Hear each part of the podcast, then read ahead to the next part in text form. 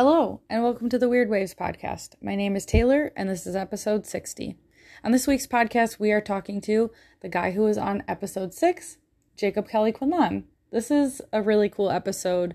Um, it was really interesting to look back at our first episode together. It was over a year ago and see how much things have changed for him, for me and Andre, for the podcast, in the world. Um, it was nice to look back on that. And in that original episode, we had talked about doing a part two, um, doing a more technical type of interview about um, river surfing how would you find a river wave if you were going to find one, all of that stuff. And this was really fun. It was a nice collaboration. It was out of my comfort zone because um, it's just a little bit of a different format for uh, interview for me. It was just super fun and really, really interesting and super informative. I know you guys are going to love it. And the other thing I wanted to say is Jacob has a new video coming out. It will be coming out if you're listening to this on Monday. will be coming out Tuesday, October 27th, and I will have that link in the description as well. So here's episode 60. I know that you guys will love it. Cool. I, I like the your hat. That looks cool. yeah, my hair is pretty messy in the mornings. I I understand that. You know what? I almost put a hat on too, a beanie. Where um, I'm actually in Michigan right now uh, oh, yeah. for a family reunion, and we're freezing. Me and Andre got so used to Florida. yeah, exactly. And I'm so cold. I'm literally right by this like heated heating vent here in my like old childhood bedroom. So oh. I was gonna say like Florida must be too warm for a beanie, but yeah, Michigan. Michigan is ready for it. Yeah, we're here for just a, a family reunion, so it's kind of it's it's cool. Um, it kind of reminds me of like right at the beginning of coronavirus we were with my parents for like two weeks and i recorded like a bunch of podcasts up here. So it's kind of funny. But now it seems a little bit colder. Now it's colder yeah. It's it's definitely colder yeah. I'm just gonna um let me just i want to pull up that prompt um just so i have it kind yeah. of if if like you know too. If we need it, but I I don't know. I just feel like it'll flow. Yeah, I hope so. Like like I was saying, I don't think I've really seen anything where it's just kind of like this is what you need to do to find a wave that no one's ever surfed before. Yeah.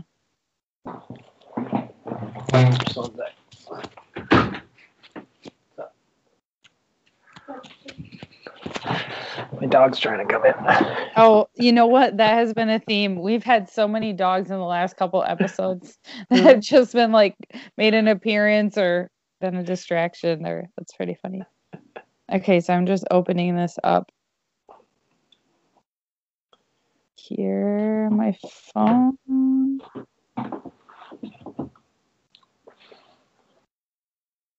I'll just wait for that to install. So how's everything else doing? You moved. Did you move like cities or you uh, just moved apartments yeah, or something? Just within the city. Yeah, I got mm-hmm. a new place. Yeah, totally turned into an adult. Got married. Got Oh wow. Yeah. Yeah. Congratulations. Hey, thank you. oh my gosh, that's crazy. Yeah, it's pretty weird to have a corona wedding, but it was nice I, and small, which is good. I bet. What was that like? Yeah, so we had to keep it under 50. So we tried to keep it to just 30 people and just did it in the park. It was really nice, really chill day, which is surprising. Like that that was what we were going for, but I think we actually pulled it off, which was nice. That's so cool. When was that?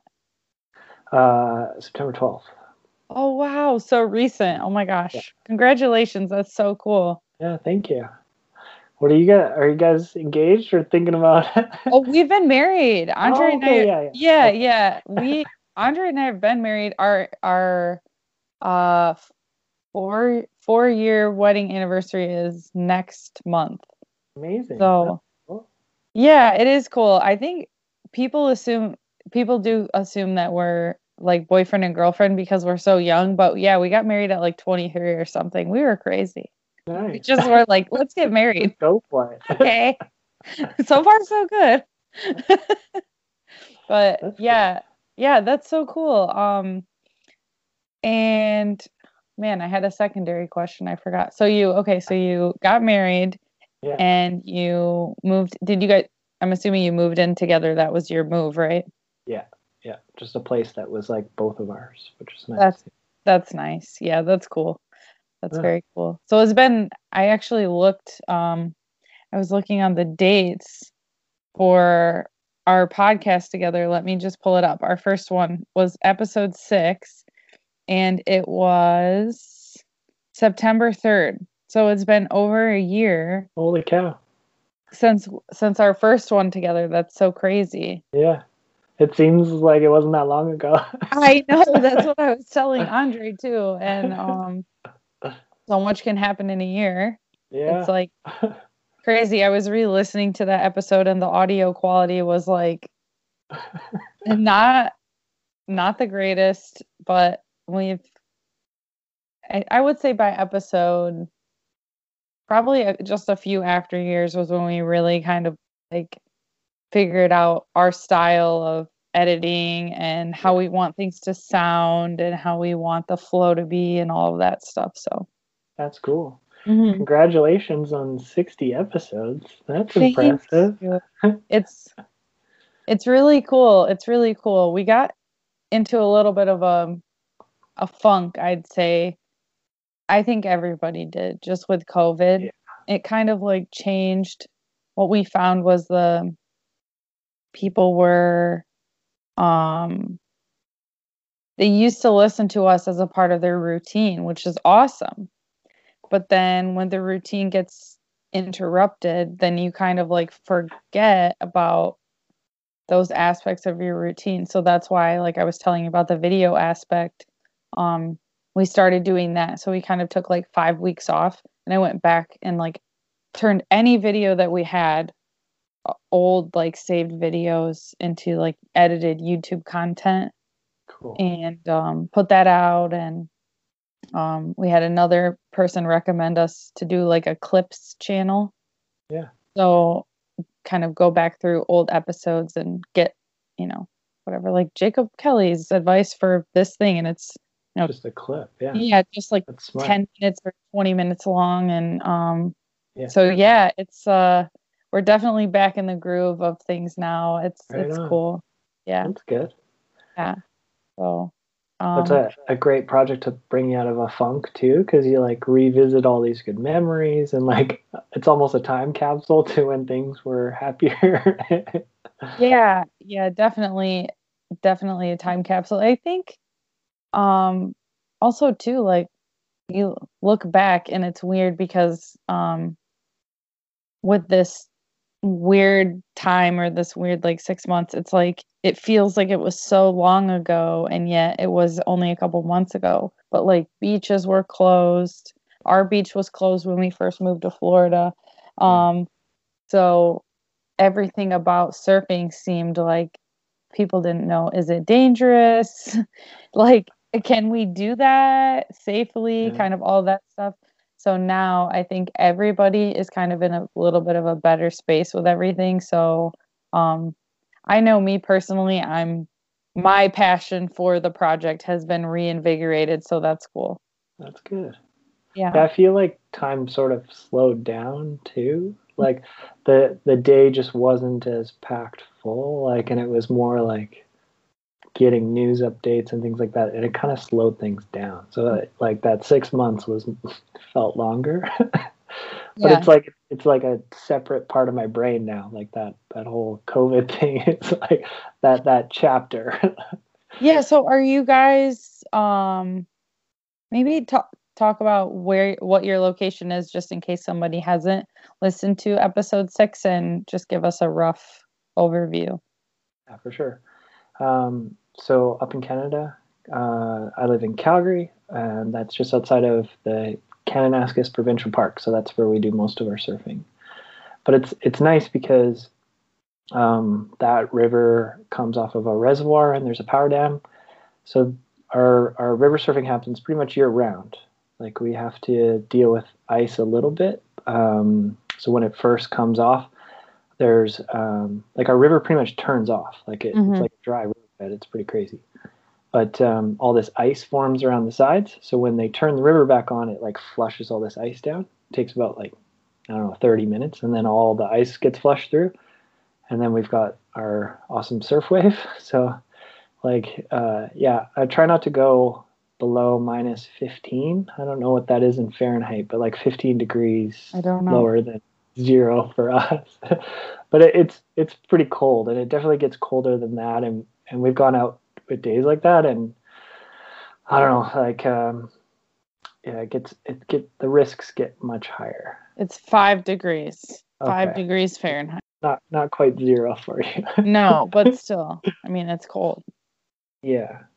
And it's it's nice at that temperature because the water still stays warm. Like if if you've got a good wetsuit, like wi- and even like you don't need the thickest wetsuit. Like you'd think you'd need to go for the seven mil, uh, if they Mhm. even seven mil.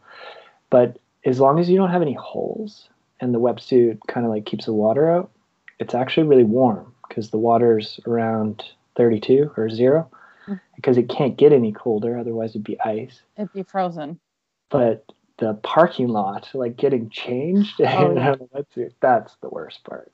Yeah. So what thickness of wetsuit in that condition are you using? Like for me, it's only a five four. Oh wow. Yeah. Um, and that's a little bit different. Like I think a lot of people here are using a six five four.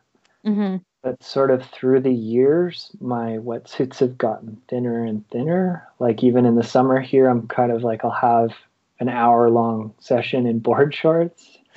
and everybody else is still in a 4-3 i just kind of got acclimatized to colder water maybe killed some nerve endings or something Yeah. like or you're like um Wim Hof, right? yeah. He's the guy that does all the cold water stuff. yeah i think he has some breathing exercises that i don't have but that kind of thing. you're the river surfing Wim Hof. yeah not quite So is it different maybe the cold factor because um like on the lake when we were surfing, I was usually in a five four two as well. Mhm. Um only because me personally I would rather be colder than lose the flexibility that a six five four kind of for me it just put me over that threshold of feeling too like constricted constricted. Yeah, yeah. okay Um, but that was kind of unusual. I would say that most people were wearing like six fives. Um, Yeah. but for us, because it's wind swell, the Yeah. water is isn't what's cold. It's like kind of like what you're saying. Like, of course, the water's cold, but it's the wind chill. So, like when you see the ice beards and everything, that's not them being in the water. That's them when they come out of the water, and the I, the air is so cold and the wind is so cold that it'll freeze on your body. So I'm wondering, um, because there's no wind swell uh, for the river, is it like more protected areas mostly, and that's why it's Yeah, our wave, um, it's in a mountain valley. So it's kind of like we've got a mountain in front of us, trees on the other side of us. So there's one wind direction that will like come straight down the river. And those days are really, really hard. like like so that cold. minus 15 rule doesn't apply anymore. Like Mhm. like like even below zero gets really, really cold when you have the wind.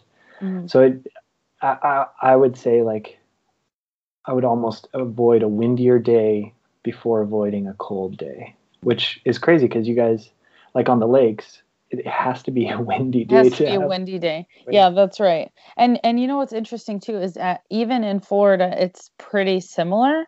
I've Yeah. I, we're kind of learning.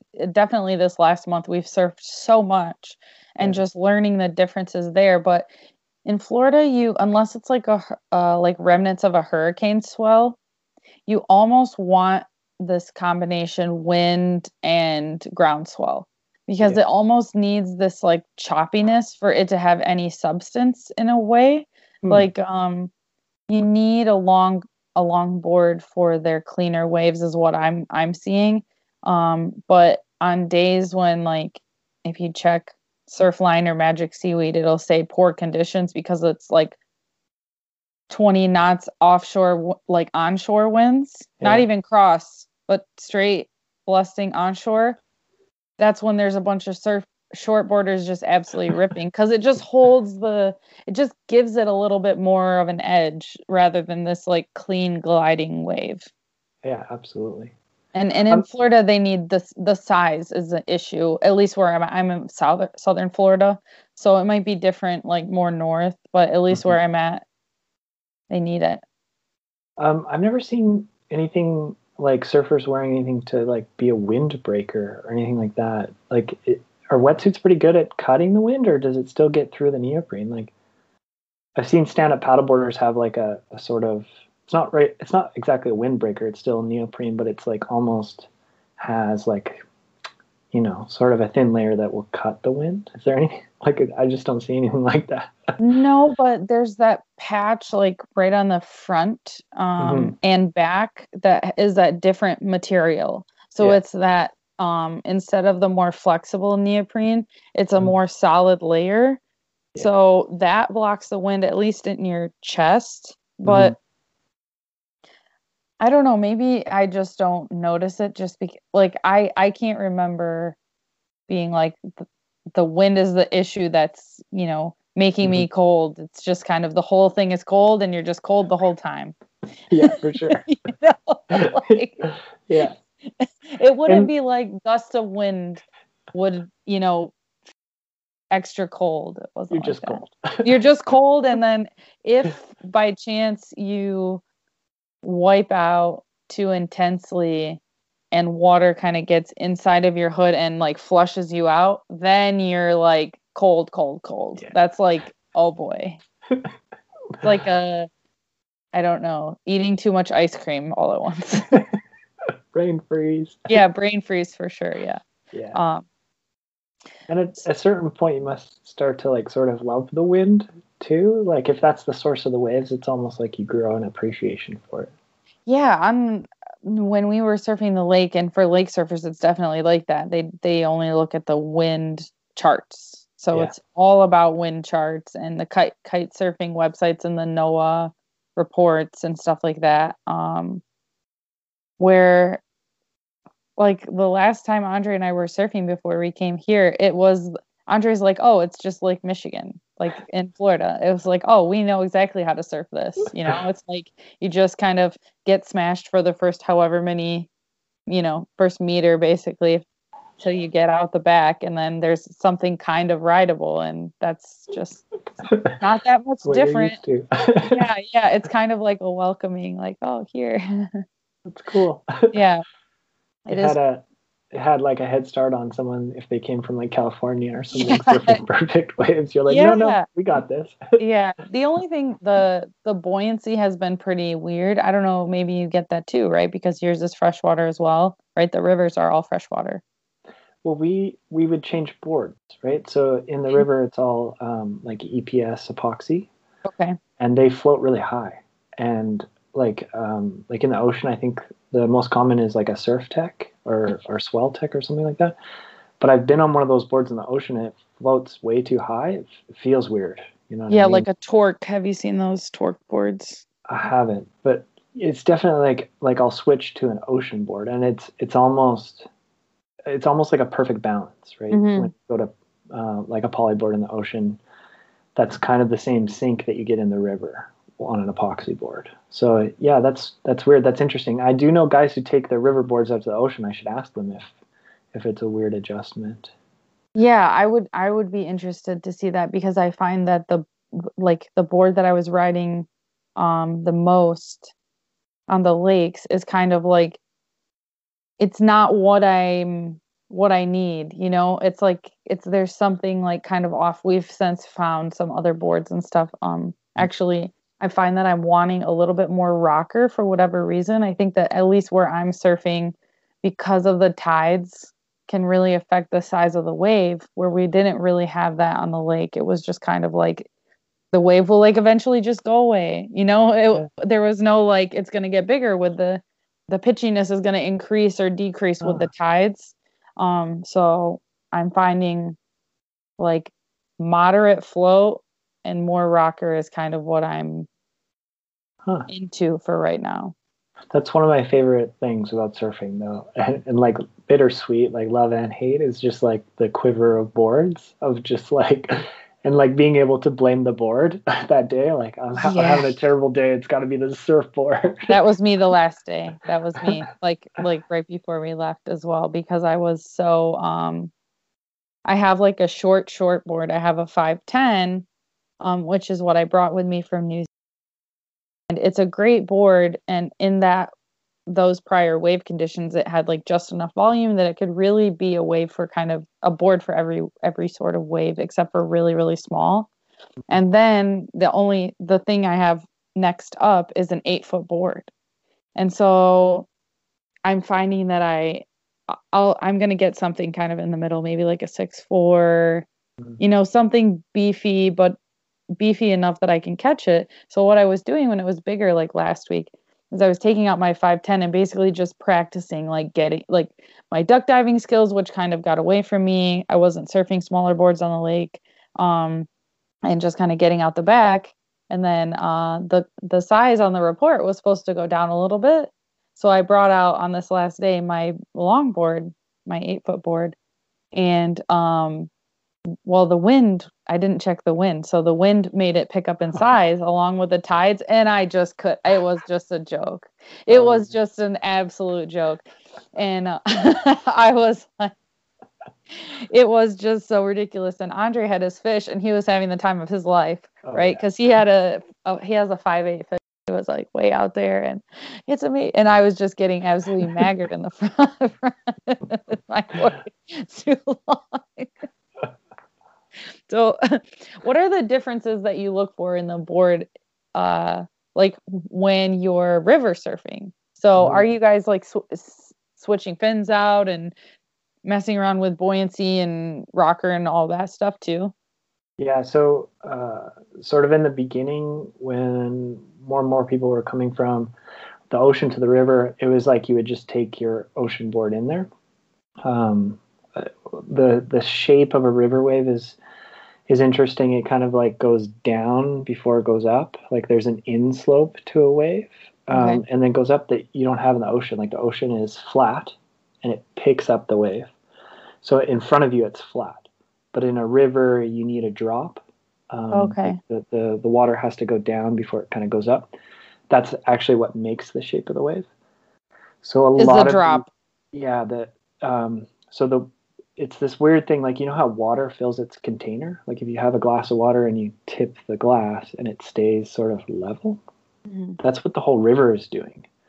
So it's like you're you're kind of tipping the whole river bottom and it's filling the shape of its glass more or less in the way that it can. So that river wave is like sort of the whole river picking up to meet where the front of the drop is. Like where it starts to go down it's like trying to get back up to meet that you know what I mean? Mm. It's kind of hard to explain, but what ends up happening is the area in front of you where you're surfing starts to move up like uh, like a slope.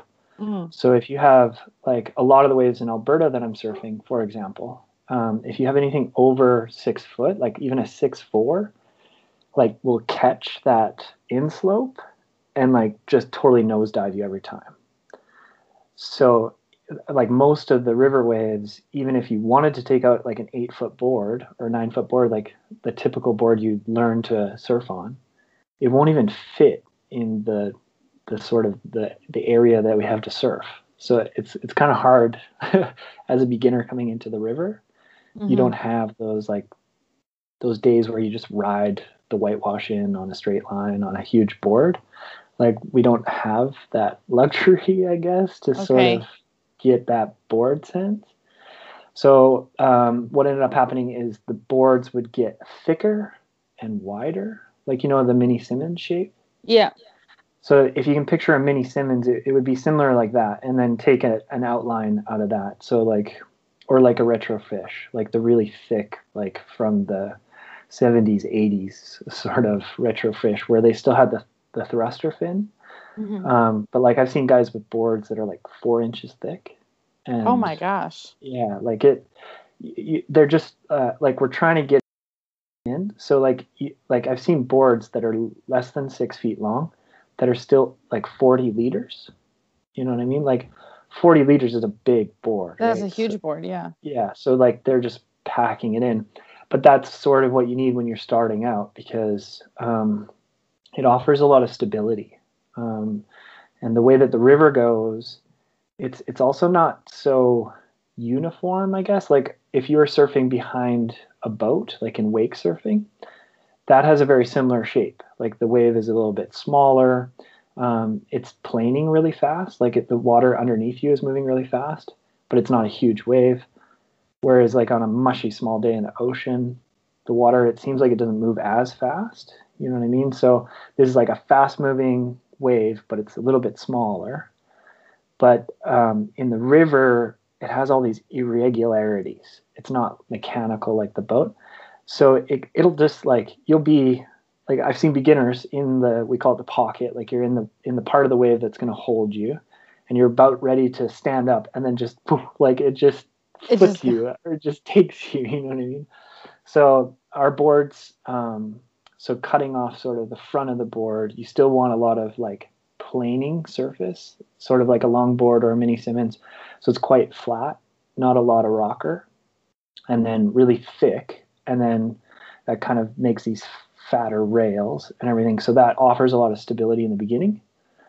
Um, so when we moved from like sort of these like potato chip surfboards like what Kelly Slater had, like we had those Yeah. on the river, to these like really massive, thick, like 40 liter, like chopped nose kind of things.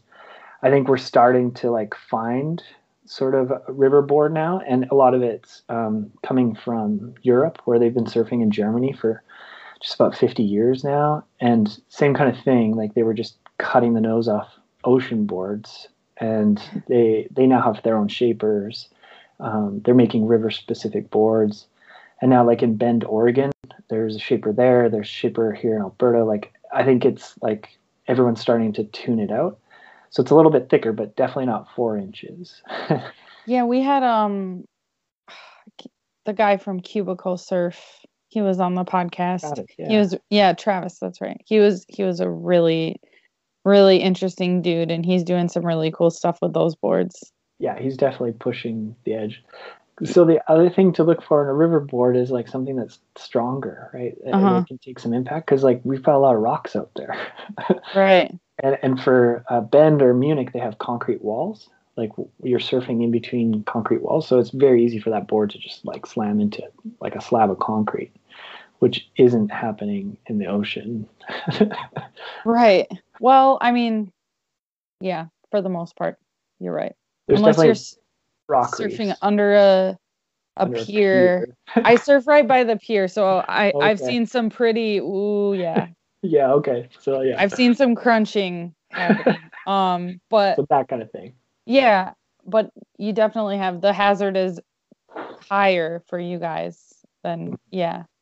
So I'm curious um about the beginner to intermediate transition. So Mhm. for um specifically like ocean surfing or or even lake surfing, you kind of when you start, you stand up, go straight on the whitewash, then you try to get out the back and you paddle into the energy of the green wave before it breaks or you know you hit that inside as it's crashing to hit the green part of the wave and kind of turn on the angle. So for the river wave is there multiple sections it seems like they all have kind of their own style but to me I'll, i guess i'll talk it out for someone who hasn't seen a river wave my Mhm. perspective of it and then we That'd can break great. it down I, I want to Okay. hear it. Yeah. okay so my pers- my perspective of a river wave is like that in between break it's not an a-frame wave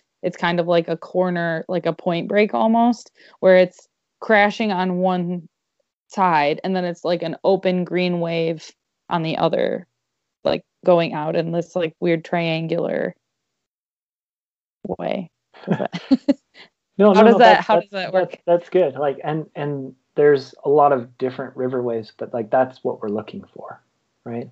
Where you can have, like, um, uh, sort of a broken wave section and a green wave section, and it has like all of the pieces of your experience surfing, like from the paddle in to the pop up to like going between the pocket and the green face and going back and forth in between those. If you can find a river wave that has all those pieces, then you can recreate that sort of surf experience. Whereas mm-hmm. there are smaller river waves that might just be, uh, it looks more like uh, after the wave's broken, like riding in whitewash. Okay.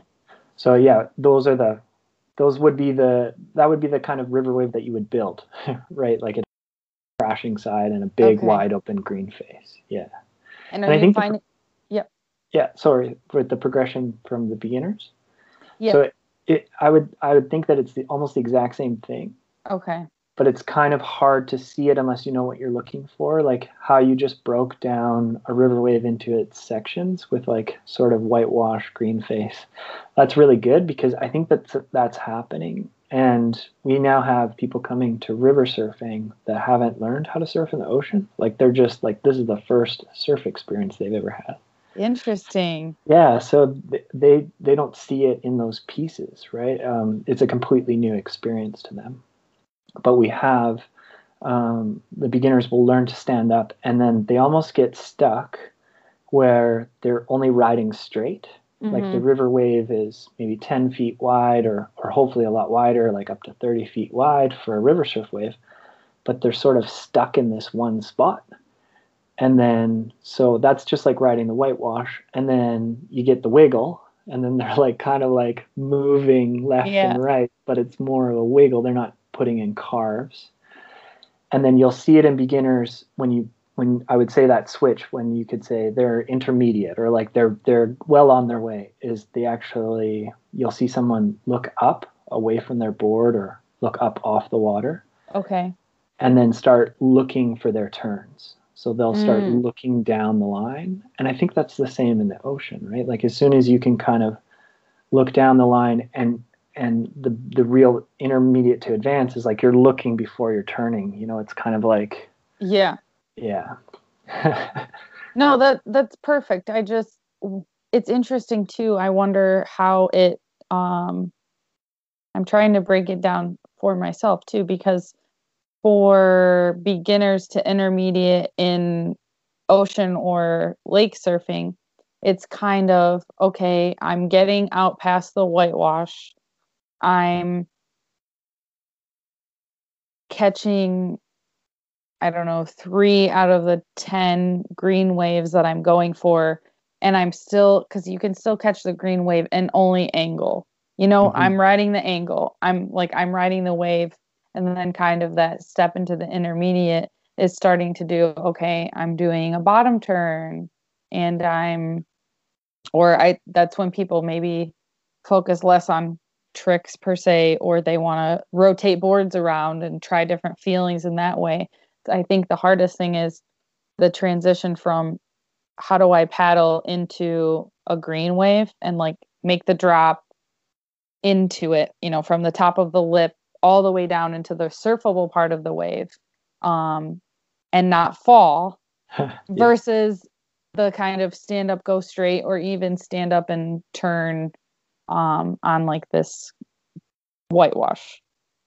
Yeah, for sure. And I think if you if you're looking at their turns and when they're starting to ride the angle to when they're doing the turns, I think if you look at where their chin or where they're looking and where what their shoulders are doing, that's sort of like uh, that's where I help um, beginners in the river or like someone who's asking me for some help. That's usually where I have to get them to make that leap of faith or like sort of get out of their their rut or their funk is mm-hmm you really got to start looking around and start moving your shoulders first.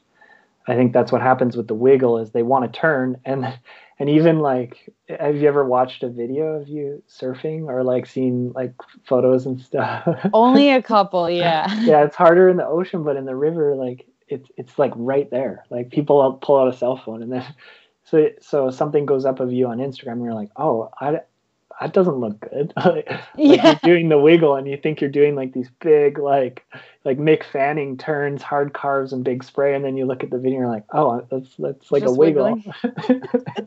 you know. so it's sort of like yeah, body that like sort of compression and extension where it like whips the, your lower body, like your hips are turning, and then you're really turning it, but it starts with the upper body to get that twist. I'm curious as well about how I don't I'm not exactly sure how to frame this question, but I think you'll see where I'm going with it. So okay. I'm curious how the community or the what the interaction is like while surfing is going on. So to compare again with ocean surfing, there's no one really to tell you what you're doing wrong unless like if you're surfing with your friends and they just rode a wave in and then you rode a wave in right after them, then they might see something that you've done wrong and they can tell you and correct you. Mm-hmm. Where what I'm seeing in the videos of river surfing is that people are kind of taking turns in the wave and there's tons of maybe not tons, but there is people on kind of either one side of the river or the other side of the river, or they're standing in the water. It seems like there's more availability to coach or be coached. And is that kind of a part of river surfing? Oh, absolutely. Like w- without a doubt. It, so our our arena, if you could call it like that, or like our playing field is completely different in probably that aspect alone. Like that, because the wave is stationary, um, like a lot of guys, uh, like I started seeing this, I never did this, but they bring out a GoPro and just put it on the rocks next to the wave and hit record, and then they go and surf. And I was like, well, I've never seen a, like a, a surf video. Like, you know, you're not making surf videos. What's up? and they're like, well, it would be boring. It's just like a static shot. Sometimes they post like a good ride or something like that. But the advantage of being able to do that and then taking that GoPro home and watching your rides is amazing. So um, the coaching stuff and all that kind of stuff is happening maybe less than that. Like we, we do, it's crazy because you're standing in line. Like you actually wait in line for your ride, standing, watching the person in front of you.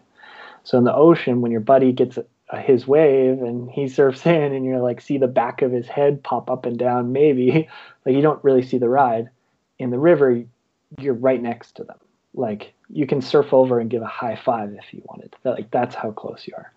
So it, I think um, we get a lot of like surf clubs or crews, we, we would sort of call them, and it's like group of people who would surf together like interchangeably like you always go out with your bud but um, surf crews sort of happen and they kind of coach each and, and supply advice to each other and then you have like these rival crews which is kind of cool um, that that happens a lot in the river and it, it's all in good fun like i don't think we we are getting into the area where there's like territorialism or localism that kind of stuff but it is interesting that like you'll be able to recognize a crew and they're sort of like helping each other but they're not helping everyone. You know. You know okay. And and you you got to kind of read the person who's out there because like if I just started like offering advice to everyone out there, not everyone's going to take it too. That yes. Um, yes. and and some people they're uh, when they're first learning it, it's it's really actually hard to have that many eyeballs on them right because people are lining up on either side and there's a GoPro on the rocks and, and all this kind of stuff it, it like actually like increases it's intimidating the, right? yeah so it, it it changes it on on both sides. So there's like pros and cons of our, our surf environment for sure. And what is like the what is something that's kind of like a no like a no no you know like a like bad etiquette that some someone's gonna think oh whatever like you know snaking or something like that? We we don't get a lot of snaking. Right like, right like like it, it, it does happen as a joke. Like uh, yeah. I just mean like I mean like an equivalent, you know, if there's something like that. Um, so the biggest thing with standing in line and having like that, like standing in such close quarters, like being right next to the person that you're surfing with, um, I think it does change the environment to the point where you're sort of all in the same boat. Like, like you do want to have a positive attitude. You sort of treat others like how you want to be treated um, that's how I can sort of tell if somebody wants advice or coaching or anything like that because um, a lot of uh, surfers will be a little bit more stoic and like focused on their surf and they're kind of there to get their reps in. And then others are asking people like for advice and, and like chat, like a little bit more chatty in the lineup. And then others are just goofing off. So it's mm-hmm. kind of whoever's in the water that that energy is sort of contagious, right? Like you can almost see two people come down, like because you walk down the riverbed and say there's six people surfing, and there's sort of an energy amongst the guys and girls surfing at that time, and then these two like characters come down, and it like completely changes. Changes.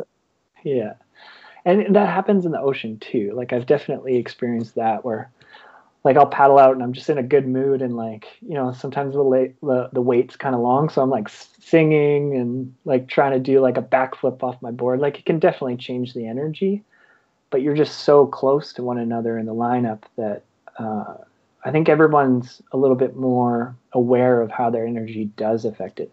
So if you were to like snake someone or like do something to cross someone in the etiquette of the river surfing then you got to go line up right behind them and then it's like tension's way too hot right? So it's it doesn't happen as much. We had this one guy come down he just ocean surfer all all he was familiar with was ocean and he's a good surfer and we get that a lot. They come down with maybe a little bit more of a cocky attitude. And then he thought one of our like locals who's like been around he, he he knows what he's doing. He thought he like snaked him or something and he got really pissed off at him and then like they they had a bit of an exchange and he was kind of like hey man like i didn't mean any trying to like make things better and this guy just kind of huffed and puffed and like stormed off. Like he just like took his ball and went home sort of thing. It, it, it's like okay well now next time you come out like It'll you're gonna be the awkward. guy who like like stormed off right? So it's it's this uh i guess the community is a little bit tighter. Like you, you just you're not seeing them from like one break to the next break so far that you can't recognize them in the lineup you're like you're as close as a handshake sort of thing. So it does bring people a little bit closer together. What happens if like most so most of your waves i'm assuming that a lot of them are a little bit more remote or there's like a specific like this is a river wave park right? What yeah. what about those in the middle places? Like are you meeting like hikers and like I don't know boaters or I don't something like that. So I, I would call them wild waves. I think that's wild waves. Okay, it's kind of a hard like we're still like creating the culture and like figuring out what the language is. So I don't know. Somebody might call it something else, but you have like you said like Bend, Oregon. Mm-hmm. That's a a white water park that has a wave, and now okay. they're they're looking at like making wave parks that's like the Whitewater Park was built by kayakers for kayaking, and now you like surfers are like, we just want a wave. So it's a, you got a wave park, and like you take a section of river and you just build a wave, right? Mm-hmm. So there's these wild waves that are like everywhere. It's in, it's insane how many of these things exist. Like I've been searching these for like the last 10 years. I discovered that these things are a lot more frequent than we know and it's quite possible that it's only like a certain time of year usually in spring when there's like all the snow is melting down from the mountains and the rivers pick up. And so you have this swell that like happens in the middle of a river somewhere and you have this like beautiful wave. And this thing could be breaking somewhere in the world right now and like no one's surfing it because they just don't know it's there. So we have like this whole community of like wave hunters. They're like sort of going out and trying to find these wild waves and the community that around these wild waves is it, it kind of varies from wave to wave but the way to sort of like the the early explorers we'll say of these surf waves are actually kayakers or i would call like the paddling community. So these are anybody who is in a boat with a paddle or stand up paddleboard who are going from they're they're like paddling a whole section of river and through that um, like float down they get to see all aspects of the river. And it's really cool like i've seen like uh, whitewater rafting is a big example like the the rafts they've got like 10 people in them and they'll actually like spin around and like paddle into a wave and they'll like catch a wave on the fly in a whitewater raft. And the guide's like on the back like he's the surf fins right? Like ruddering Right. and everybody's just kind of like like surfing a, a wave. It, it's crazy. So this whole surfing thing has happened in rivers for way longer than anybody thought to be like hey i should take a surfboard out on there. Like it's been happening for a really long time.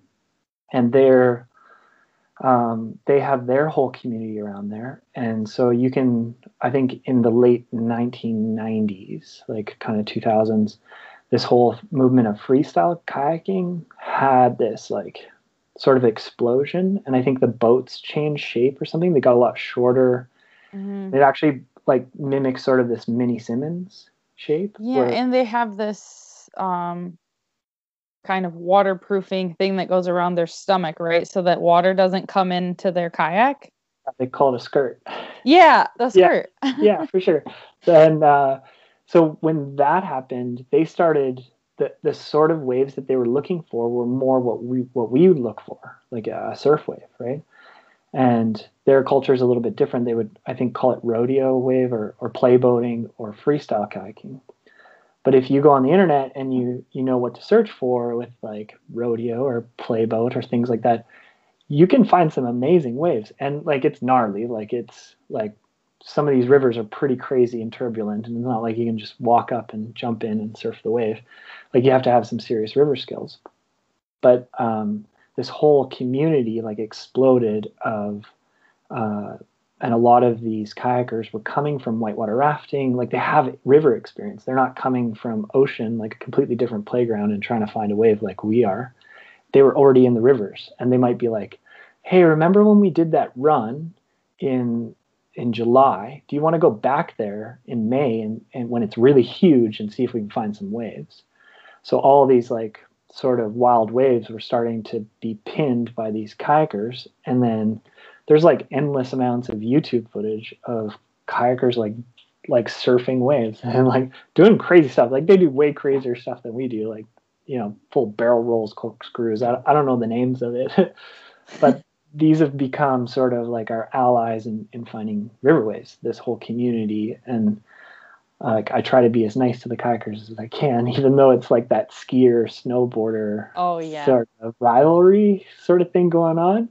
They're like, oh, these surfers, you know, like no respect for the river and they don't take safety seriously enough. But meanwhile, they know where all the good waves are, sort of thing.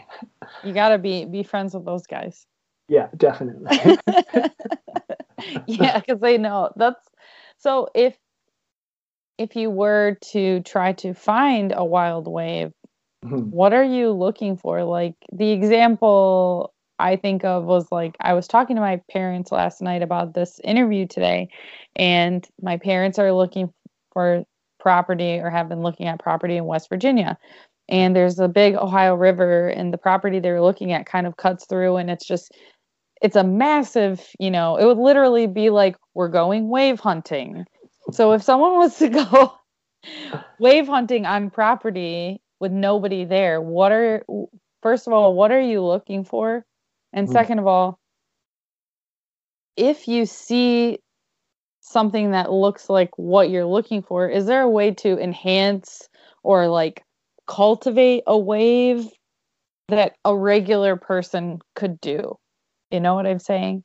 yeah, I, I think so. If you I, I I hope that you you can feel where I'm going with these questions. They're not exact. They're just really kind of coming out. yeah, I'll I'll do my best to try and guide Okay. it. And if I get off track or like like this is like my favorite thing to talk about. So if I just get too stoked and, and the coffee's taken over, just like bring me back back okay, on okay. track. sounds. Um, so like like uh, the Ohio River is it? Um, Yeah. So to to just like be like, oh, here's a river. I'm just gonna go walk the bank. Like that would be sort of just buying a lottery ticket and hoping for the best. Um, Okay. if you have a piece of property, then yeah, definitely go do that. But I, I think the search, um, like wave scouting, we're maybe not starting by just walking the bank more Right. or less. Like there's a certain set of conditions that you would want to look for in, in a river. Um, so the first thing I would sort of look at is just like um, just get on Google and see sort of what the river looks like. And there's there's some like lingo that you might need to pick up or, or like there's ways to to read a like there is like swell charts and wind charts that you're most familiar with. So we look at flow data. Um, so a river is measured in its volume of like how much river is passing by a gauge. Like there's like a little sort of like a thermometer but for flow sitting in the river and they have these set up all across the world. Like especially in United States is really good at it because I think it's the the army, like the naval engineers, or I forget what it's called now. I should know this because I look at their charts all the time. But like it's actually really well set up, and this is really important for um, tracking flooding. So if, if is going to flood, these gauges are really important to like give um, a heads up. Uh, if you know we got a ton of water coming, so a lot of time you'll have a huge snowfall, and then you have this like flash flood rain. So normally when the snow comes off the top, it's it's it's like a regular year of uh, spring runoff. But if the rain gets down under the snow and it just like takes all the snow down at once, and the snow and the rain is hitting the river, that's when you have flood conditions. This is also really good for surfing. Like typically so flood conditions are ideal or a place that has certain types of flood warnings is something to look out for. Uh yeah, sort of kind of like okay. flooding flooding conditions are dangerous. Like when you see flood advisories, that's probably not when you want to get in the river, but like okay. Typically in a river, if you see a feature that's going to create a wave, mm-hmm. when you add more volume of water, it sort of gets better and better and better. Okay. Sense. That makes sense. So if so the let's talk about the set of conditions that you need. And we already touched on this a little bit, but the river needs to go through a drop, right? So you need about um, one meter, like you need about three feet of that river to hit a point where it just kind of like goes down. Um, so the whole, so if you were to look at the river online and you're looking at pictures and this thing is like this really wide river that almost looks like a lake that's kind of like moving pretty slow and there's not a lot of drops in it, it's going to be really hard to find a wave. Um, Would you, could you find this by looking more like at a topography type of map so it would kind of show like levels of depth and height? You absolutely could, if that existed. Okay. uh, right? Because if you were searching for mountain peaks that you wanted to hike or like kind of go up, then I think that exists. Like topographical maps, like that's how maps are made, but they don't have that for river bottoms, right? Mm-hmm. Like you would have to send sort of some kind of probe down the river that like does echo sound location like mapping river bottoms just isn't a thing like it is making maps of mountains or, or terrain. Does okay it should be yeah because that's what i would think of. Yeah then, then yeah you could find waves easily right? Yeah yeah. Just yeah, turn on a google google maps with the google images the topography version and have it go down and you say yeah. oh there's a wave. Yeah, there you go. um, but there there are some some cheats that you can use to try and find maps because uh, there there's definitely uh, wave hunters who are using Google Maps to try and find waves. Mm-hmm. But what they're typically looking for, so you'll you'll be able to see that drop in a river on Google Maps because it, it it's like green or brown or whatever a Google Map river looks like, and then it has a section of white. Mm. Um, so this is why you want to kind of track down the whitewater rafters or sort of like the the kayaking community because that's what they're looking for long stretches of water that we call whitewater but if you're looking at a google map it's like you can see rapids mm-hmm. just google satellite image right so in that section of rapids just because there's whitewater or rapids doesn't mean there's a good surf wave but that's the best place to look right mm-hmm. and then another thing to look for is all across North America, around the world, they have these dams that they've built. And this is usually like it's called a low head dam, but it's it's just sort of it backs all the water up and then it just flows over.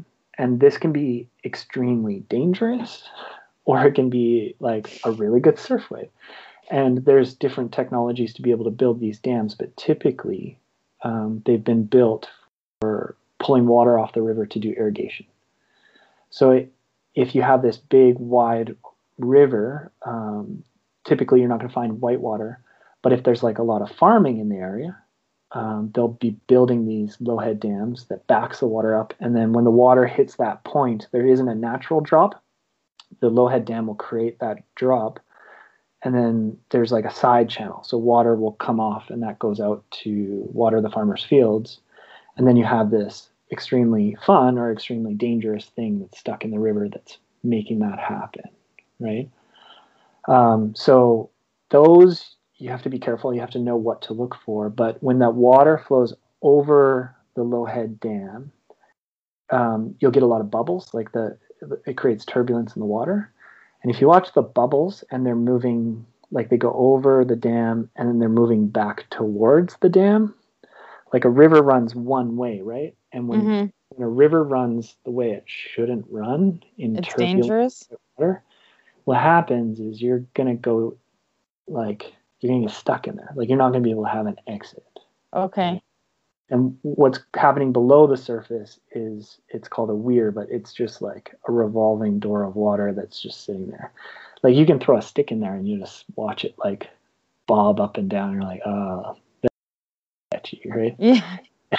and these things are actually it's it's terrible thing that they're actually like people are dying in them, and it's just this old technology that exists there, there and there's thousands of them that are mm. like these things, and we're just taught stay away from them, stay out of the of the river if there's a dam there. But um, it it's also a great place to like like put in a new structure that would still divert the irrigation water, so the farmers would get all the water they need to like water their crops. But the the feature that backs up the water to allow that to happen could also be a, an amazing surf wave. So we've got wave hunters, but we also got people looking for these things that like are, might be a, a place to build a wave and all that kind of thing. Like when you're talking about, is there anything you can do to cultivate a wave? It's it's really hard to just go into a river, especially the river size that we need to like just like move rocks around. I, I get that question a lot. Like, That's I just, what like, I move around. That's kind of what I pictured in my head, I have to say. I pictured in my head like me on my parents' property in West Virginia and Andre like with our boards, kind of like walking around and seeing, oh, that could almost be a wave if only it had some more like stones and sticks inside of it or something. I don't know. You can like and it's like basic level like i've done it but you can only get so far. Like okay. typically if you can move a rock like with your hands then the river's strong enough to move it as well. So you mm-hmm. might get something for an afternoon and then you get a rainfall and a little bit more water comes out and it just flushes it away, right? So in the Kananaskis, the the river that we're surfing, the, the wave that we're surfing, we built that wave. Like the community raised funds and went through all the government approvals, and we have actually built that from start to finish. It was a section of river where there was nothing, and we moved rocks, but it wasn't like sticks and stones. Like we, we have special machinery that like gets um, cleaned out so that it can go into a riverbed safely for the the fish and the environment and it's it's giant machinery that's moving these rocks and we're looking for we get the rock come in from a local quarry but we're trying to find stones that are like the size of a Volkswagen Beetle, you know, right. like something that's not going to move if we have like sort of these these flood conditions, right? So it's it's got to kind of stick around long enough because th- this this can cost hundreds of thousands of dollars. So we don't want to just like move move some rocks around and then it gets washed away and then we have to rebuild it every few years, that kind of thing. Um, so yeah, that it is possible to like like maybe cultivate a wave, but those conditions that you're looking for need to be there ahead of time. Mm-hmm. So if you do find a place with a drop, and it does look like there's sort of a wave there, I think you can like some of these wild waves, for example. Um, one thing I'll say, like when we mentioned there, there's flow data for rivers, and that's kind of like reading the swell um, of these ocean waves excuse me, we're looking for, it's measured in cubic feet per second or cubic meters per second if you're in Canada or the Commonwealth. But that's how much water is actually rushing under your feet when you're surfing. You need to have probably around 30 CMS, which is about a thousand CFS. So that's like a certain size of a river. And if it's too small, like a like if it's more like a creek or a, just a smaller river, there's just it's not going to have enough power to like float you. You know what I mean? Like there's just not enough physics under your feet. And that's where I've tried. Like I've moved my own rocks and it looks like a river wave. Like it's got all the shape it needs. But you go to stand up on your board and you just sink, right? There's uh. just ah. not enough there. So when you get bigger and bigger in the rivers, it gets harder and harder to find like to still make that shape happen. Um, but like in Munich, Germany, they've got their their Eisbach wave that's very famous. It's like downtown. They've done adjustments there, or or um, in the Kananaskis, um, we've definitely like we've built the big structure, but there's things that you can do uh, moving like by hand some smaller rocks just to divert the water in a like a little bit of a different direction, and that can help, right? Um, uh, river levels raise and lower, so sometimes um, if it's a really good wave one day, it might not be as good the next day. So you want to divert more water towards the wave. You could build like a little, like I used to do it as a kid. You just like kind of build a wall in the river, like you just pile up stones, and there's just more water that gets pushed around into the main channel where the wave is being formed. So there's things you can do to improve waves and play around with it, but it's it's very hard to like go from flat river to like having a wave like when you're it, it just doesn't quite work. I wish it okay. did. Me too. It's just it but that's why i wanted to talk about this right? Because mm. um it's just super interesting. Everything about surfing is interesting if you surf right? Yeah. But what what has been my enjoyment throughout the podcast is finding these little or big kind of niche areas of surfing and then seeing that from the different perspective. So like my even though I surf, right? I don't understand the dynamics of a river wave. So my thought about it was so much like kind of either one way or the other, either like I'm going to Munich and I'm going to surf that wave or I'm going to you know, like an old-timey, you know, person out in the woods like well that looks like a wave. Mm-hmm. you know? For sure definitely. Um, but um i'm curious sorry what, what were you gonna say?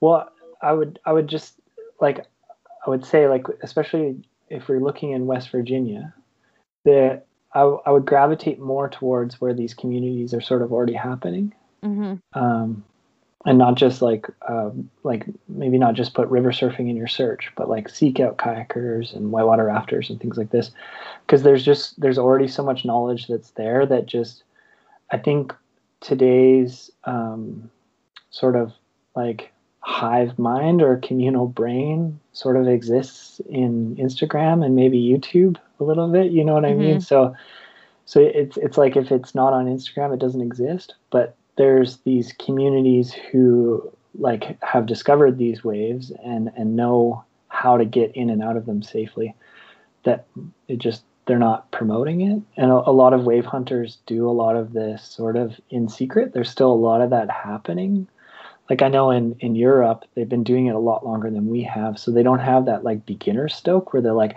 i found a wave everybody come surf it with me. They, they've got like these like hunting cams that are like posted in trees somewhere and they're like you know like getting a live update of if the wave's good or not but they're not telling anyone you know they're like kind of keeping it to themselves like that old timey guy like that's sort of still in the culture. And i think um, a lot of these waves can be pretty dangerous and there's almost like these sort of some of these wild waves you don't just want to take a beginner there like if you're still learning how to river surf like even Munich can be really dangerous. Like it's not a place for beginners. Even like our Kananaskis wave, we don't suggest beginners start there. There's there's like a you know the bunny hill at a ski hill. Like there's a yeah. bunny wave like in town in Calgary where you can go and learn and pick up those skills. And it's not the surfing that the beginners need to learn to be able to get to a more advanced wave. It's it's the river awareness of like how to not stand up in a current. Like just putting your feet down in a fast moving river is extremely dangerous. So there's things that you need to learn for like these these like foundational steps of like just to be comfortable in your environment because in a river um, it's similar to an ocean where like drowning is a hazard like mm-hmm. You know if, if you're not prepared for it that that is a risk that you have to look at. But in a river there's all these other risks that might not be associated with an ocean for example. You know like if if you have a tree that has fallen into a river and the current doesn't stop where an ocean wave kind of comes and sets. So there's a lull in a time like if you were to if you were surfing at a, a reef break and you got tumbled, you went down, and your leash hooks onto a piece of coral or something, it's like caught up, right?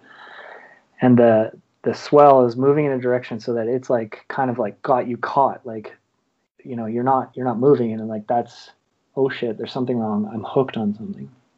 You would just need to wait until there was a lull in the set, swim down and unhook that leash and swim up to the top. But in a river, the flow doesn't stop. There's no okay. lull, right? So the best example, and this is unfortunately where most deaths happen. Like this is the scariest thing is if you have, we call them a strainer or a sweeper if it's on top of the water. But say you have a tree in a river, and you get caught up in that tree, and the the river's just pushing you against the tree eh, with a force so strong that you can't fight back. You can't push back, right? Like that's sort you're sort of stuck like at that point you need a rescue like there's mm-hmm. no sort of swimming out of it or getting out of it so there's all these little things where it's like when when you're going out to try and find these waves like i would i would go out and try and find these communities you know okay I mean? instead of just going out by yourself just like hey i could build a wave or like that looks like a wave you, you know? yeah I, I i get that too it's interesting how this this i think that surf at least these smaller surf communities are kind of dealing with like how do i manage that safety as more people find the information? It's the same thing as happening in the lake surfing especially i think with covid just because people were getting out of the cities moving into the the not country but into smaller areas by the lake. And um seems like during COVID, a huge surge of freshwater surfers has happened, which is exciting and also dangerous because you get, um, you know, people on the wrong boards, people in the wrong place. You got this kind of like oversharing of spots, like that you were talking to, and so, um, there is something to be said about a barrier to entry in anything. Like I know with big wave surfing, a lot of the original guys were so against those inflatable life jackets. Mm-hmm. They were so against it because they were so afraid that quote unquote regular dudes would just try and go out because of that safety net. So um I think that's a really good point to start looking into other things that already exist where you're located and then kind of expand from there. I'd be interested to hear how, like, if we if we call it a barrier to entry, uh, which I think is great, of like how it's happening in the lakes or in ocean communities where you've seen it in New Zealand or Florida, but like like how or, or advice you give to someone from like how do you get from like riding shore break to like getting to like a like a, a more advanced spot or like one of those better spots. Because in the in the river like it sounds cliche but like this idea of respect is a big one that comes out. But it's um, more and more we're seeing sort of like with instagram like a spot goes up and it's like oh that's a river surf spot. I know how to river surf because i can ride straight on the kananaskis wave so i should be able to surf there. Mm-hmm. and it's um, it's almost like a sort of sense of entitlement, which like is a thing that's kind of m- more prevalent in later generations, or maybe I'm getting old and like back in my day sort of thing. but it's almost like um, when you when you see a more advanced surfer surfing a more advanced wave, it's it's you don't see all the little pieces that they did or all the the learnings and everything that they had to go through to get to that point. It's just you see the final product, and I don't know. So so for us, it's kind of it's actually really difficult, and we're at sort of uh, transition period right now in, in the river surf community where I think beginner or not just beginners, like everyone who's in river surfing is striving to do more, like mm-hmm. to surf a bigger wave or find a bigger wave or like go out and do these bigger things, but they might not be ready for it. So yeah, I I I think that um the lake or freshwater surf community is dealing with that too and it's different where you're at like mm. depending on where you're at at least from like i'm kind of like still half in that world and half out of that world mm-hmm. but what i see is when i when i see like toronto toronto's surf community is very close there because it's based around a city right? So it's kind of like more centralized. Um they kind of have like maybe a home base to kind of check in with.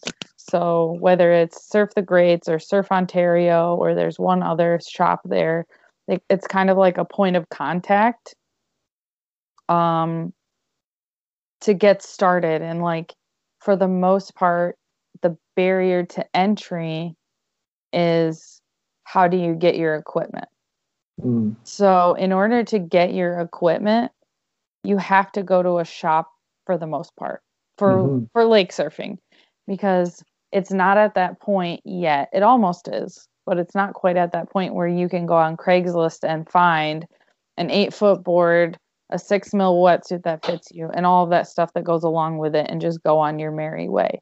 Mm-hmm. Um, where what I see on the Lake Michigan side is it's more spread out so there's shops, but they're kind of like dotted along all along the lake. And what tends to happen is people kind of each shop area cultivates its own sort of vibe. Yeah. Kind of like what you were saying, the their own like surfer crews. And so the rules or the pecking order might be like a little bit different or the way that people act might be different. Where then, if you go all the way up north to the UP, it's pretty, um, there's a low amount of people that are surfing there, but at an extremely high level. Ah.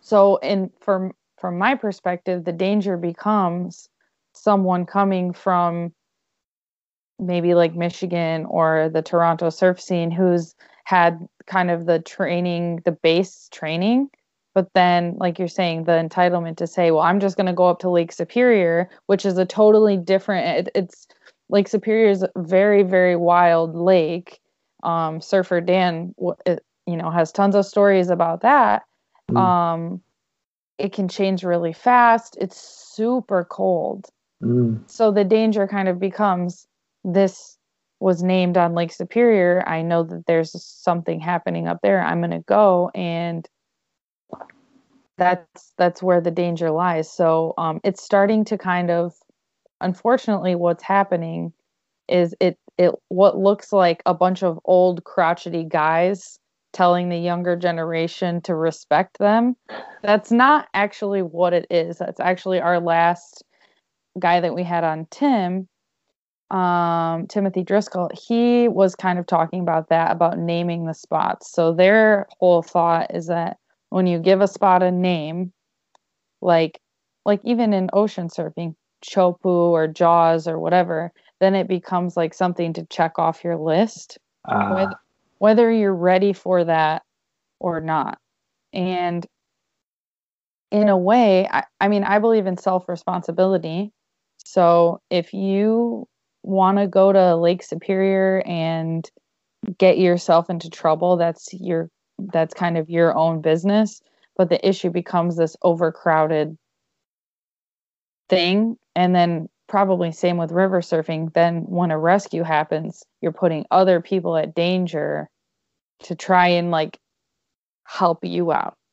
Mm-hmm. so um yeah it's it's a it's an interesting kind of conundrum. I know in New Zealand it was very like the setup where I was living was very like you kind of go up the chain. And if you weren't ready at a spot, you damn sure would know as soon as you got out there. You would certainly know. And someone would nicely or not nicely help you get the hell out of there, you know? Mm. Um but I haven't seen and I haven't quite seen that on the lakes and it's kind of that that tough balance between the two of them. So yeah, so I guess what I'm kind of picking up is like two things is which we'd be interested to talk about, but I don't know if we have enough time to cover everything about surfing. That's true, true. But like the surf shop sort of having um, like I don't know if it's a responsibility, but if if they're the access point or if they're the barrier to entry, then it's almost on them to sort of guide that experience for someone c- coming into it. Not even just from a beginner standpoint, but as they come back, you know, it's kind of guiding that experience. And then this idea of like checking a wave off the list, which is a really great point. Uh, I got to listen to that podcast, go back and, and hear that one. I haven't listened to it yet, but this idea of um, just sort of being a surf tourist, I think, has come up a lot. But um, the difference between surfing at sort of a local break where you have that community there, everyone's sort of looking out for one another, but just showing up at another spot and, and sort of not knowing the dangers, but also not knowing the people. Like you're saying, you're by putting yourself at risk, you're putting others at risk because they now have to sort of watch out for you, mm-hmm. and and you're almost putting them in a position where they need to tell you about the dangers of that area, whereas they they came into it in a way that they were ready for it or they, they knew how to be prepared for that or something like that. Yeah, absolutely. And I, I think it's also I don't know, it's a it's an interesting time in surfing because um there is a movement of like everybody surf and come and like come and surf and that's awesome but there needs to be this other conversation too that's like um you know if someone's yelling at you in the surf there's a really good chance they're not just a piece of shit like there's a really high chance that it's adrenaline annoyance and fear that is why that is coming out of them the way that it is. It happened to me about two weeks ago and it kind of messed up my whole vibe, which it can, only because when I was in surfing in New Zealand, I was hyper conscious of my where I was at. So I was always sitting um way outside, way away from the peak, outside and inside, right? So outside away from the peak and then kind of inside so that when the set wave would come through, that would be mine. That's always what I almost always what I did until I kind of got more comfortable and more close and even throughout my session, right? So I would kind of work in this kind of U shaped pattern around the inside and outside of the break as I kind of felt more comfortable and was reading the wave and, and stuff like that. Um, and this two weeks ago, I was too big of a board, not paying attention to the current and not paying attention to the set waves. And I was right there with this guy, and he mm. he hit. You know, we hit basically hit each other, and he was a really good surfer, like mm-hmm. shredding on a very nice one of the nicer waves of the day, right? But then also we collided, and that was my fault. And I'm not even exactly sure what he said to me, but it was something like I think you're in the wrong place or like I think you're in the wrong spot or something and it came out super mean and I just was like fuck you know so I yeah. I, w- I went in and I kind of sat down and then I just kind of started looking and watching the waves and um I think what can what needs to happen or what should happen is the conversation after the stoke. So it's like it's good to be stoked. It's good to be like be a beginner and be into it. And if you're in the whitewash and someone gives you a hassle, that's their issue because mm-hmm. you're kind of just a beginner and you're in your own way. But I think and I hope that either at the surf shops or within people um they start to kind of make the have the conversation of like hey like and this is dangerous because of x y and z and something other than just a sign because i've been seeing lots of signs like don't snake the wave and don't be here that's for an intermediate surfer Yeah. that's not for someone who's a beginner or even like in between beginner and intermediate like it it just isn't They don't even know when they're snaking. they don't even know when they're snaking no they don't Yeah. and uh if someone is at the point where they're going to snake a wave there's a really good chance that they understand the risks the rewards the benefits and also like there's a good chance that maybe they were watching the guy they're snaking away from and he hasn't been catching every wave that he's Yeah, you know tried for. So yeah i don't know. That was a little long-winded but no, that's really good. Like I, I've never heard, uh, like personally, I'm sure it's out there, but I never really heard anybody stand up for like the grumpy old local. what and it should be like that's great. Like it's it's good to hear it in that light. You know what I mean? Yeah. In, in the way that you're putting it forward. And I don't I don't think that that's the type of person who's having those maybe stoke conversations or or trying to grow surfing.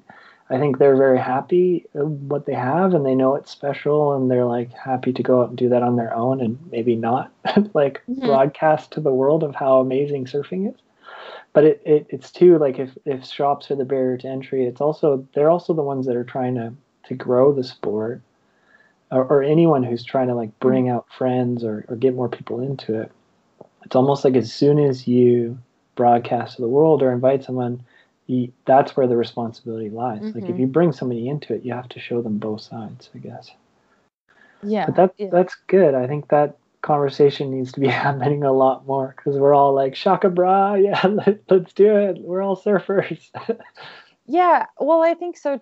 I I think the conversation needs to be had too, but I think um you know, and I've I've talked in different like especially to California surfers because in California it's so in my experience super extreme and kind of like mean spirited in this weird like frat bro kind of like picking on the nerd way.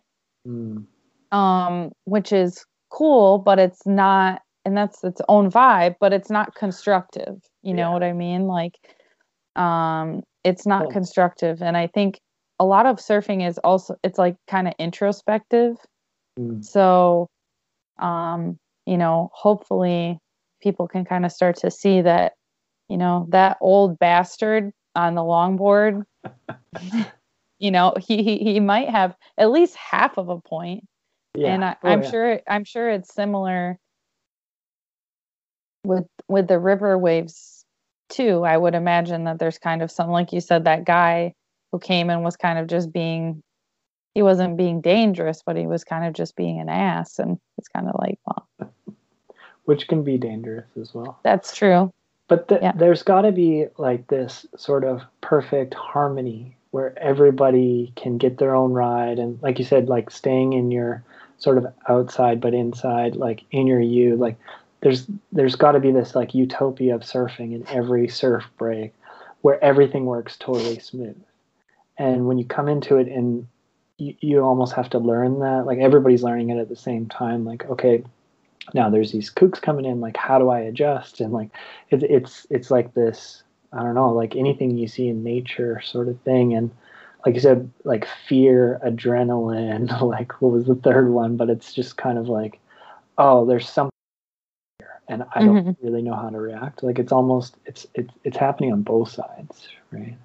Yeah, yes, definitely. And I mean, there's also this the aspect of like um we're all kind of at, least with ocean surfing, I can say that you kind of are always there's so many variables. So you're always kind of like, okay, who's this person? What's their skill level? What's my like at- at least for me, that's one my first like um I forgot who it was that was gave me this advice when I first started surfing but he told me to take three shitty waves.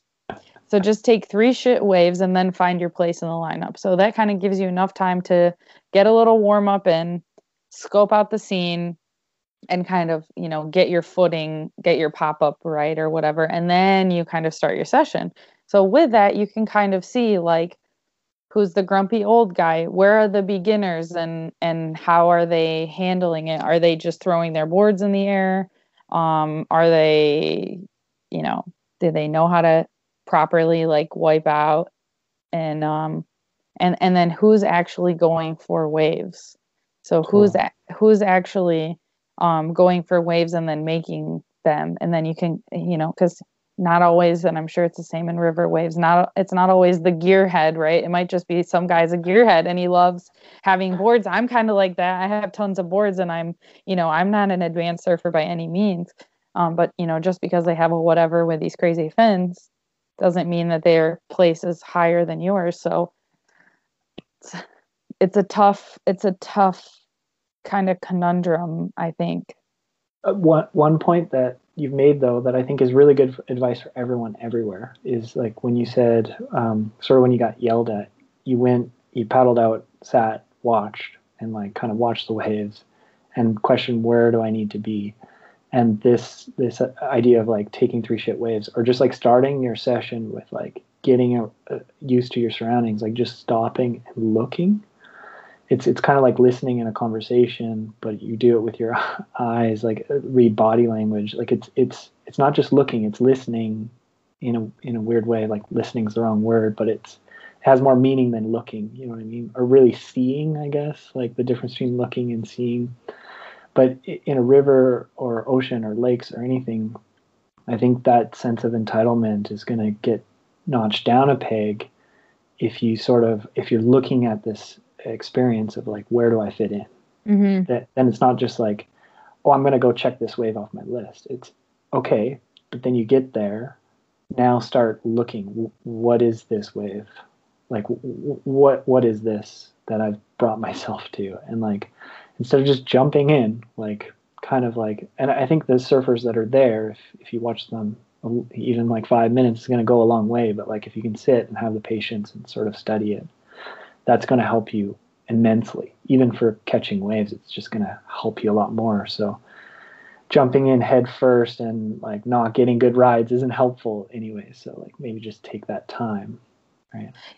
Yeah, that and the other thing I just want to say, just as it kind of came in my mind, is that the the danger factor is so much different for these kind of like sub genres of surfing, like river surfing, lake surfing, um, any t- type of like more extreme forms of surfing because again the same guy who told me about the three shit waves um, i used to go out and absolutely ridiculous surf because i was just so like when you're in the beginning and you're like i'm just because you don't you don't even understand how much danger you're in because you have no concept of what it is.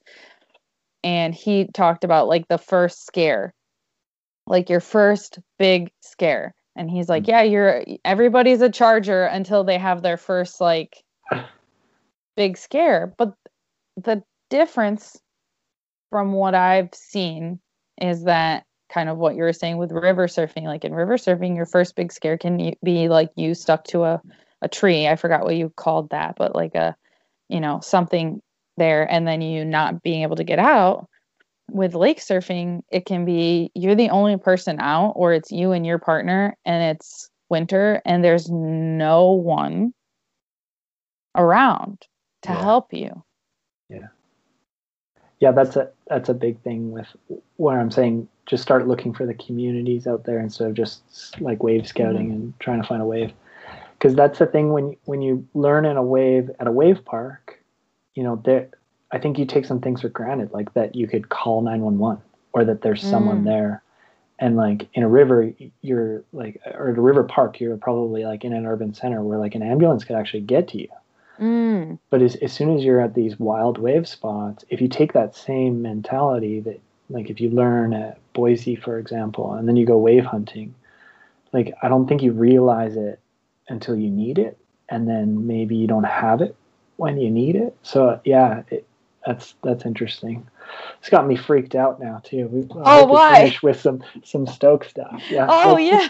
Just realizing like that you know like surfing can can be dangerous. Like it it, it does yeah. take it does have some risk and then like you have like some good years of like really like progressing hard and and like improving your surfing you stop thinking about sort of what can go wrong i guess. Well that's true and i think um i mean i don't it is i guess like heavy but I, I think it's um, it's something that's important to talk about and i think even hearing you know someone that's listening to this hopefully they're not like oh well that was dark hopefully they're like oh i'm empowered by this information about what yeah. can happen you know because yeah. the more you know the better informed even if your skill set isn't you know to a certain degree having the information can help you be a better surfer and to also help other people be safer and in a better kind of position as well. So, um, mm-hmm. one last thing I wanted to talk about is kind of the difference, and you kind of just spoke about a little bit, but the difference between the cruise or the the surf vibes at a paid park mm. versus these kind of maybe free places or just like wild waves, but wild waves that are kind of known? Mm-hmm. Yeah. Um, so one thing is uh, like a the river wave parks aren't paid. Like the oh okay yeah so they so they they have these um like a sort of like the, the Kelly Slater pool like the mm. the wave pool so they have like wave pools for standing waves huh. um and they have like uh, like these pumps that will like shoot like jet streams of water so they can create a river wave. Th- those are paid to use. And there's an interesting thing in the river surf community that there's a lot of surfers are saying like that's like really counter to what surfing is. Like I'm sure in ocean surfing world as well, like the environmental aspect of like creating carbon emissions to produce waves is like a no-no for some people. Um, so that exists in the river surf world. Um, and it's really popular in Europe. The technology's been around in Europe a lot longer. So they have like a world tour that, that has like oh. I forget how many spots, but like and they're getting kids into it, which is amazing and everything else. Um, so I can definitely speak to that because there's something really weird of like paying a dollar a minute for your surf. And like it's gone up since I did it, but it was like I had in my head it was a dollar a minute. So I like I paid the 30 bucks for 30 minutes and like every minute counts. and it's, it's this weird thing in your head of like, I got to get the most out of this. And I think people, um, like if, if there was a crew or like the, the, the people who are surfing in that pool um, are very sort of like they don't fool around as much, I guess. Like they're, it's sort of like athlete and training. And okay it, it's it's interesting. It's cool. And then the staff who like surf for free, they'll goof around, and it's great because they mm-hmm. they almost have to, and they almost like go to the next level. Like, I have a, a friend who's working in Austria at one of these right now, and he'll like you know throw on a speedo and like jump in or do tandem surf. It's like you almost got to cut the tension a bit, which is which is really interesting, and I think that's an important part of surfing. Like you gotta get out of your head every once in a while too, because like you say, it's very introspective, but you can almost get lost in like mm. being a little too focused. Like so in the lineup, I'll try and sing a song or something like that, just to shake the funk and be like, oh yeah, remember we're doing this because it's fun. Like the just the natural word of being fun.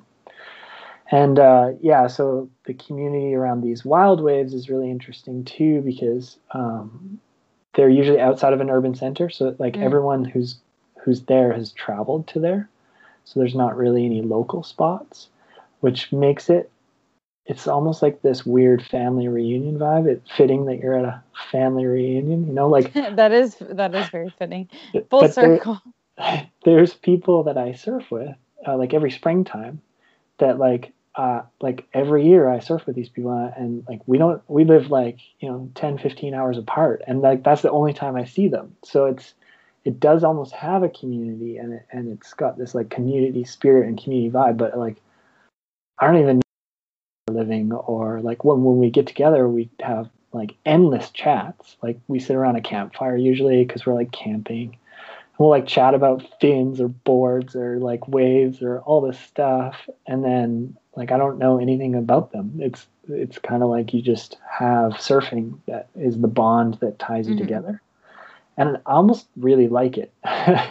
Like it's that that's where for me at least i feel like i'm most myself. Like i, I don't have to like pretend to fit into some society like at my nine to five job kind of thing. Like i, I really feel at home and I, I get the sense that everyone there kind of feels that which is which is really nice. Yeah That's awesome. Well, I think that's a really good time place to kind of that lightened my mood that was good. Yeah, me too. That was I feel like that's awesome. How do you feel? yeah i feel great Okay, cool.